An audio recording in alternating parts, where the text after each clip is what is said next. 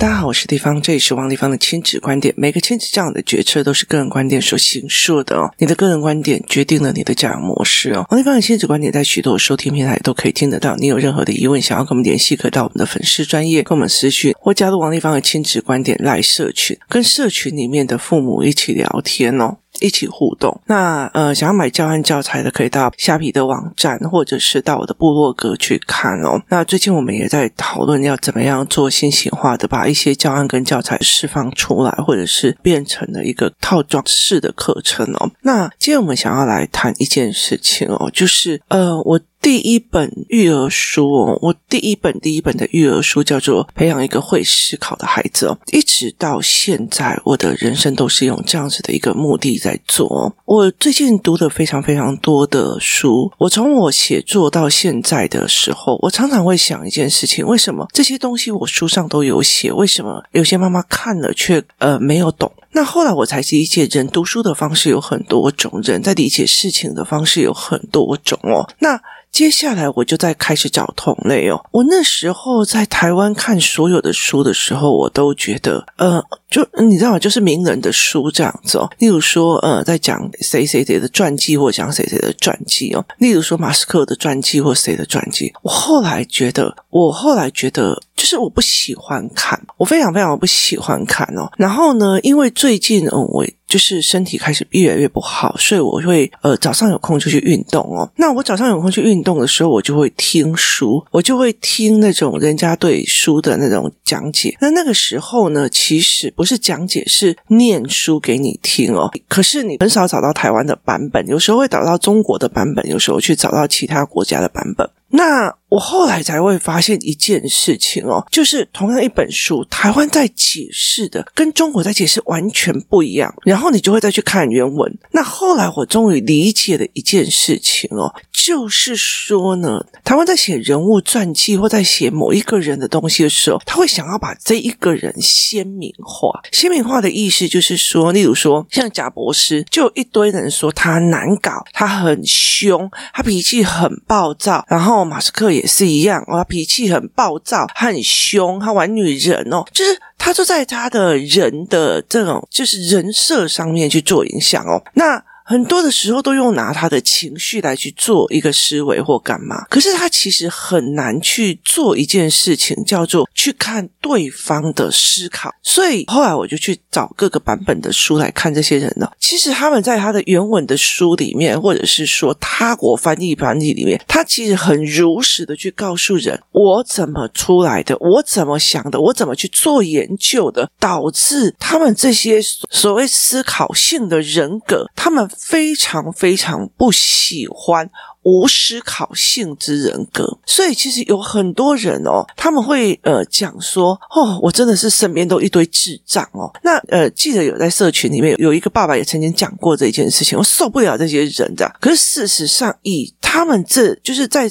顶的 top 的这一些人哦，他们其实也是一样的哦。而且其实后来我真的完全看懂，然后再加上政治的概念的时候，呃，我就会理解一件事情：有很多的操作其实是呃有思考性的人格已经越来越没有办法接受非思考性的人格，所以他其实在做一个所谓的科技的达尔文系列哦，就让某一些人他就去沉迷某一些东西，让他们就在那个层次就好了。所以其实它是一个思维的。是一个思维角度的哦，然后呢，我记得很多很多人在讲思维的一件事情是在于是说，你需要给孩子空白的时间，就是。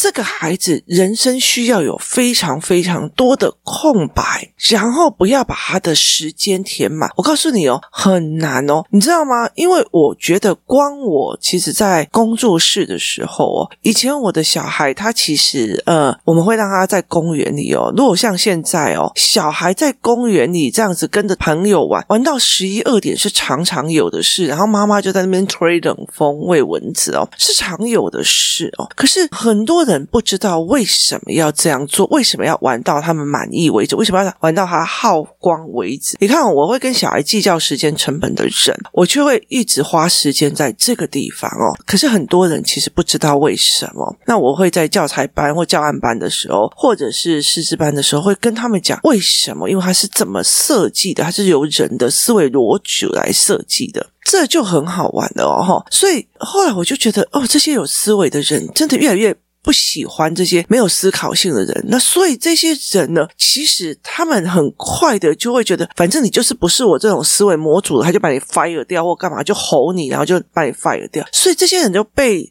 挂上了一种暴躁，然后脾气很差的一个概念。他。并不是为了脾气差而脾气差，他是很快的发现你听不懂，你讲不听，你听没有，所以他就把你 fire 掉了。所以他有时候就不用讲。所以我曾经讲过一集，我非常懒得做沟通。为什么？因为我当我一听到说哦，你的思维模组跟我的思维模组不一样的时候，我就会先暂停了，我就不想要做这一件事情，不想要。就是停止做这一件事情哦，所以我觉得我没有必要沟通，因为思维模组不在一层线上。可是台湾不是哦，台湾一直要让很多人的思维就是要很 nice 很好，然后要烂好人这样子的状况哦。可是事实上，真实的欺压在不在？是在的哦。所以台湾的书在这些传记文学里面就一直讲那个人脾气差，那个人对怎样有的没有他的古怪，可是他却没有去抓到他的点，是他因为思维。模式跟人家不一样，所以你看哦，那种头脑跳很快的小孩，他很懒得等老师慢慢讲，所以他会很没有耐心。然后那个思维很强的人，他很难去。面临你在思维的最下面，在底层的时候，在那边一直转圈圈，一直讲不到重点，所以其实他们会有很大的、很大的不耐烦。他并不是为了想要脾气差而脾气差，而是思维模组的不一样哦。那培养会思考的小孩有一个件事情叫做给他空白的时间。那现在的小孩大部分都是早上去上学，然后接下来就是安亲班，然后接下来就是无止境的补习哦。那他根本就没有。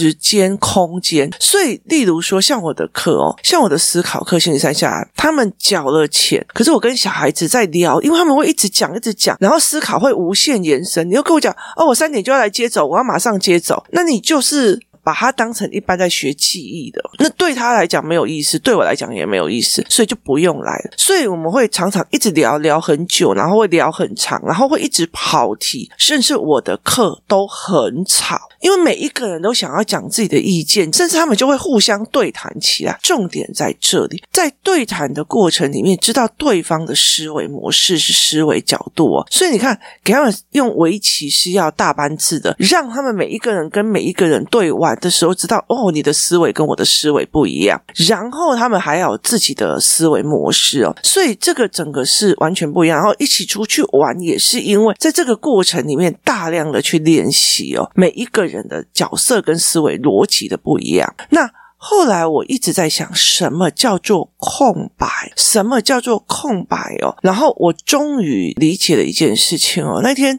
就是带领原班的来问了，那我就跟他们讲说，其实我会把 focus 都放在老大身上。为什么？因为四五六年级开始在做思维，他们开始有逻辑，开始有语言的时候，你如果不赶快去带思维，你不赶快去带一些知识性的东西的时候，这个孩子很快歪掉，因为总会有东西去填补他们，所以。当父母有，就是例如说，像我们一群人在公司里面，那每天都要有新的软体、新的东西，我们都在讨论新的科技或新的怎么样怎么做的时候，像这次带领原班，他们最近就一直在讲哦，哪个软体怎样，他们就开始学新软体哦，因为我要求的作业要走软体，那所以他们就会开始很兴奋的去做这一块事情。那他们去做这一块事情的时候，他们就会开始增长。他们在聊天，聊天的过程是小孩的示范哦。那后来我就在问几个人的时候，他就说，他们其实呢，例如说老大在跟爸爸聊天，在干嘛？那老二什么都不懂，在那边乱问的时候，老大就会很生气。所以呢，他们就一直想要 focus 在老二。我说根本就不是啊，像我们家好了哈，我们家姐姐在跟我谈的时候啊，弟弟说那什么意思？那什么意思？然后我就看着他说，谁叫你不学？不学当然就听不懂别人的阶层的理由这样子，然后我们就继续回来继续讨我们的哦。所以你没有空去理那些所谓不学的人或不会的人或干嘛的人哦。那我通常我不会回答他答案，我甚至不会解释给他听哦。那等他过一阵子的时候，我甚至忘记了，我的儿子就会过来。妈妈，你上次跟姐姐在谈这件事情的时候，你在讲什么？那什么意思啊？那我就知道了，这个问题在他脑海里面酝酿了多长的时间？他是真心想。知道，所以我才解释给他听。好，可是有很多的父母非常非常的担心小孩不会，所以马上就会给一个标准答案，就是他马上就会给一个标准答案哦。那例如说。呃，立方体马斯克有多少的钱？他他这个身家财产多少钱？我就说，我就说，你要去哪里知道呢？如果你想知道，你要去哪里知道呢？我就跟他讲说，他表明在在网络上名目上面的钱是真的钱吗？也意思就是说呢，我去报税，我去申报财产的钱，是我真正拥有的财产吗？你知道有很多人会用很多的避税的方式，所以他是真正的财产吗？很多的妈妈就会直接给他一个答案，或者是哦，那赶快查 Google，然后赶快查资料，可是却没有去问他，你查到的资料推论点对还是不对？对方是怎么推论的？例如说，你查了马斯克的他现在有多少身家，他们是怎么算的？是他持有的股份乘以现在的股价，还是他是怎么去算的？预估值怎么算？没有，你只是要那个数字哦，他有五百六十亿美元，那你去。记这个数字有意思吗？它随时 Google 跟 AI 都会给你答案。可是这个五百六十亿美元是怎么推论而来的？怎么算来的？怎么思维而来的？你不在意，因为你只要快答案。那。这个快答案在于是所谓的学校的体制，它要一个快答案，快点告诉我这个解法怎么样，快点告诉我那个解法怎么样。但是它并不是要的是一个思维的逻辑跟一个思维的程式。你这个答案怎么来的？你为什么会这样问？你为什么会这样思维哦？像刚刚我在吃饭的时候，我的小孩就来跟我讲说：“妈妈，我刚刚在厕所遇到 A，我觉得他等一下一定会打我，我今天一定要躲在教室不出来。”那我就问他说：“你怎么推论他会打你？”他说：“因为他来上厕所的时候，我手不小心挥到了电灯，结果整个厕所的电灯就暗掉了。然后他就爆出了一个脏话，然后我就知道，等一下他冲出来一定会想打我，因为他会打人哦。所以。”这是一个推论的过程，这个推论的过程在于经验，在于相处，在于大量的运作跟大量的思维模组的一个过程。所以我在这几个妈妈的身上就理解了一件事情：当孩子说“哦，我不知道”，你就很快的想要去喂养他，你好担心小孩不知道，你好想教哦，可是却没有给孩子一个时间去。酝酿他的问题，去想他的问题逻辑，去想这一个人为什么会谈这个，甚至你对知识不拿翘，就是对知识不拿翘，就是例如说，像我儿子就问我说：“妈妈，你们刚刚讲的那个啊，是不是答案就是怎样怎样怎样？”我就说：“为什么我要告诉你？”然后他就跟我讲说：“啊，人家想知道为什么你想知道，我就要告诉你。”然后他就跟妈妈，我想知道。我为什么要平白无故的把我学到的知识告诉你？你只是开个口，我就要答案给你。你为什么不要去想？然后我就说，你找出你的想法，然后再来去找我的想法，而不是只要给我要答案。所以他就会去找出来他的想法是什么，乱掰乱讲也没有关系。所以他就有办法去这样子去思维哦。所以后来在理解的一件事情是，父母很担心小孩不懂，很担心小孩不会。像有一些。你就跟我讲说啊，这个妈妈根本就不太了解你在教的思维逻辑。那他为什么这么坚持？或者他为什么你不教他的孩子，他为什么这么的受伤？然后我就只笑笑的跟他讲说，因为他只是没有办法接受别人的孩子会的，他自己的孩子不会，他没有办法接受这一块，所以他才会产生那种相对剥夺感。但是我真的在做什么，他其实不知道。他也看不懂，他只是在想说哦，例如说，我今天在教有利的跟无利的，就是这件事情对谁有利，对谁不利。好，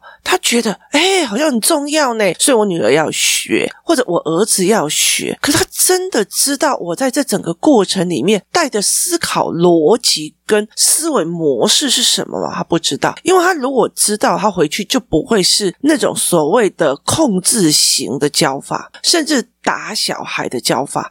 所以对他来讲，他不懂。他最大的一个想要的概念是，反正你帮我教我的小孩，我的小孩懂就好了。甚至他会觉得，他甚至会觉得，因为别的小孩有学，我的小孩也要学，因为这里只有你会教，所以你就让我教。所以，他其实很大的概念，并不是他自己本身就知道思考性是什么，所以他其实只是受不了别人的孩子有学，别人的孩子知道，他的孩子不知道。那。很大的一个原因，所以他的孩子有很多的时候在快答案的过程里面，很大的一个原因就是，他也因为害怕小孩不知道，而导致他快速讲答案，他没有那个酝酿的过程哦。所以像我的孩子，有时候我会觉得，诶，他好像卡死在哪个地方，我就会。我就会等一阵子，再把教案做出来给他，然后再帮他过。所以对我来讲，这件事情是有时候我会等他问问题之后。我在教，所以像我儿子就很清楚的一件事情是，我只要一直问问题，我妈就会引导我思考。所以有一次哦，有一个小孩就问了我一个问题，好像也类似是谁是世界首富或干嘛干嘛，然后我就在反问他问题。我儿子就讲了一句话说：“我告诉你啊，你问地方一个问题，他会回给你千千万万个问题，就是一直引导你去思维，而不让人家觉得呃，你这件事情是就是是在刁人家。为什么？因为我真的很想知道你的想法，我并不是想要一个标准答案，甚至你不回答我也没关系，你就回去酝酿嘛哦。所以第一件事情是，台湾的小孩子在安亲班或者是妈妈逐步的掌控之下，他没有任何的空白时间，他没有任何的人际关系的疑问。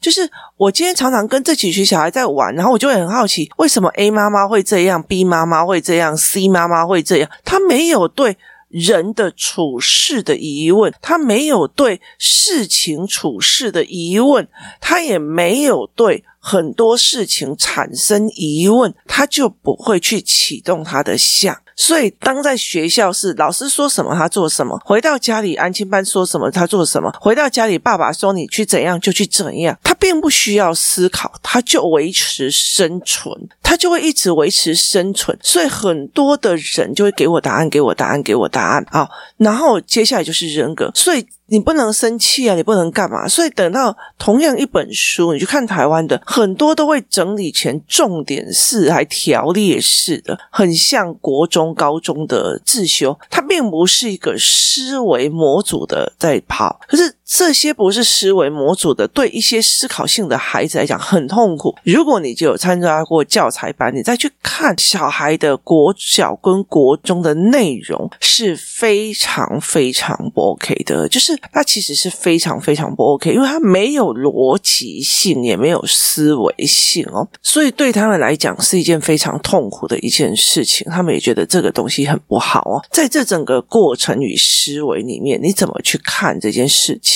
你有没有给他空白？台湾的妈妈太害怕小孩不懂，却一直很给快答案，而不是留时间给孩子思考，甚至触发他思考，触发他去思维，跟触发他去想，为什么这个点做这样的决策？为什么那个点做那样的决策？为什么怎么样做的哪些决策？就是。有没有去做这些思维的逻辑哦？在这个过程里面，这个才是重要的哦。所以对我来讲，这才是一个最重要、最重要、最重要的一个概念，就是让孩子去想哦。后来我想想一件事情，我有个朋友就问我说：“那你是怎么养成？”因为我爸外遇，所以我妈会希望我一天到晚跟着我爸。我爸去跟人家谈生意委屈，我爸跟人家谈什么委屈哦？那。我很清楚的一件事情，我爸爸在跟人家谈生意，我爸爸在跟人家对谈的过程，跟他讲无希无吹，无卡声没塞棒谱，就是。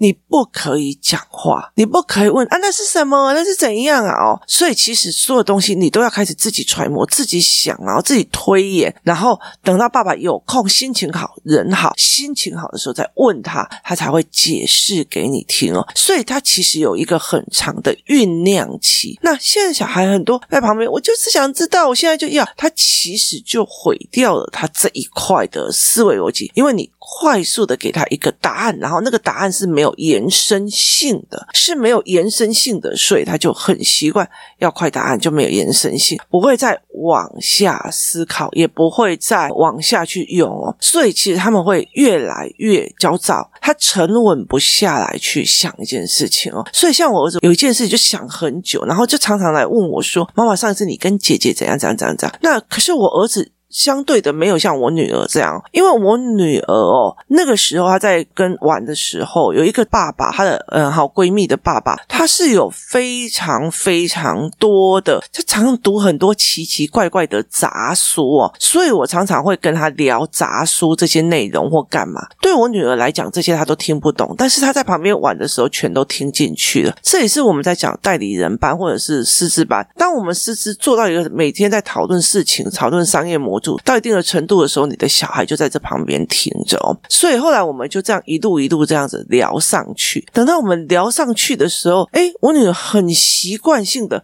回来，想很久想不通，再问了我。这个想很久想不通是一个很重要的东西啊。所以他很习惯这一件事情，可是我儿子就不一样了。因为我在跟我女儿谈的时候，是什么？是什么？我也想知道，我也想知道。他的插嘴的比率就相对的高我，因为对他来讲，妈妈加姐姐等于可以插嘴。那可是对我女儿来讲，妈妈加上某某阿贝阿静是不能插嘴的。那他会在旁边听，然后他们会在旁边想，所以讲妈妈，你刚刚讲的那个人是谁？妈妈，你刚刚讲的那个人是谁？好，这就是他。他们的思维的一个东西哦，所以我常常在讲说，有没有给小孩时间的空白？那很大一个地方是他会不会想，重点在于前面，他有没有那个经验值？他有没有那些人际关系？他有没有跟一群小朋友出去玩？他有没有那个经验值？他有没有人互动？说原来他上次打了他，所以就会怎样怎样怎样？他有没有办法去做这个思维，然后去跟你聊？